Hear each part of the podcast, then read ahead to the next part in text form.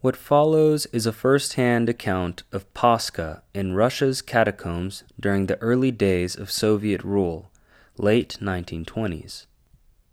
Even in the midst of the Solovki concentration camp, not long before an active monastery, under the threat of death if found to be celebrating the divine services, even if in the simplest and most unassuming manner, the righteous ones of Christ fearlessly celebrated the saving death and resurrection of our Lord Jesus Christ.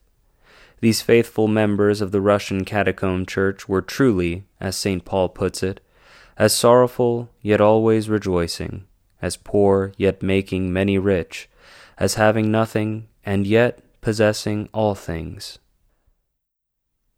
At Solovki we had several secret catacomb churches but our favorites were two the Cathedral Church of the Holy Trinity and the Church of St. Nicholas the Wonder Worker.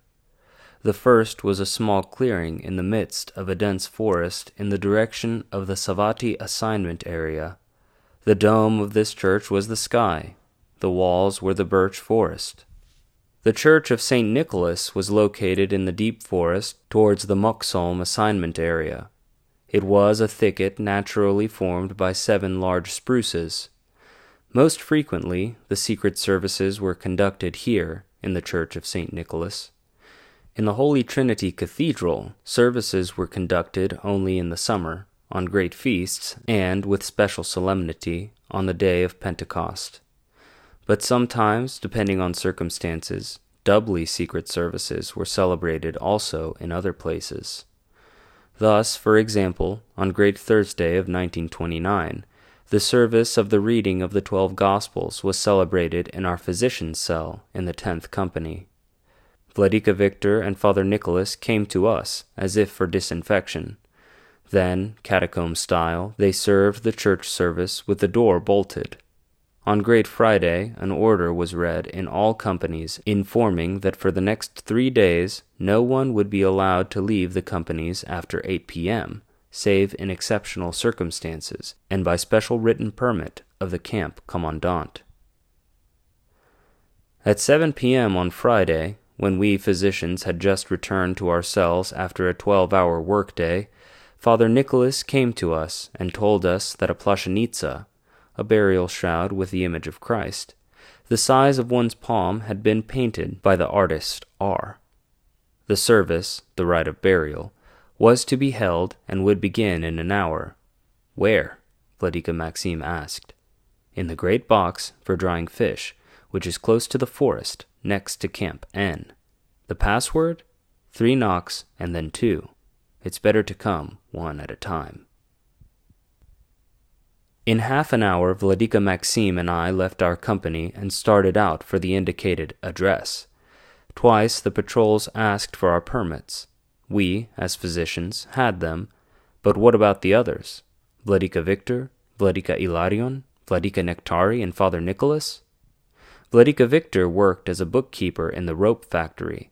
Vladika Nectari was a fisherman, and the others weaved nets. Here was the edge of the forest. Here was the box, about nine yards long, without windows, the door scarcely noticeable. Light twilight, the sky covered with dark clouds. We knocked three times and then twice. Father Nicholas opens. Vladika Victor and Vladika Ilarion are already here. In a few minutes, Vladika Nectari also comes. The interior of the box has been converted into a church. On the floor, on the walls, spruce branches several candles flickering, small paper icons. The small plashenitsa is buried in green branches. Ten people have come to pray. Later, another four or five come, of whom two are monks. The service begins in a whisper. It seemed that we had no bodies, but were only souls. Nothing distracted or interfered with prayer. I don't remember how we went home, that is, to our companies. The Lord covered us. The bright service of Pascha was assigned to our physician's cell.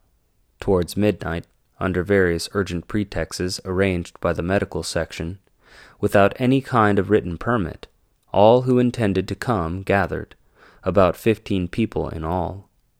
After the matins and liturgy, we sat down and broke the fast. On the table were paschal cake and cheese, colored eggs, cold dishes, wine, liquid yeast with cranberry extract and sugar. About three o'clock we parted. Control rounds of our company were made by the camp commandant before and after the services, at 11 p.m. and 4 a.m. Finding us, four physicians headed by Vladika Maxim, on his last round, the commandant said, What, doctors, you're not sleeping? And immediately he added, Such a night, and one doesn't want to sleep. And he left. Lord Jesus Christ, we thank thee for the miracle of thy mercy and power, pronounced Vladika Maxim movingly, expressing our common feelings. The white night of Solovki was nearing its end.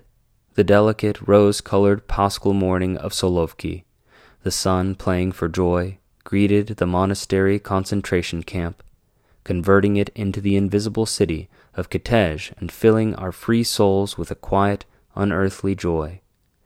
Many years have passed since that time, but the fragrant remembrance of this delicate paschal morning is unforgettably alive. It was literally only yesterday.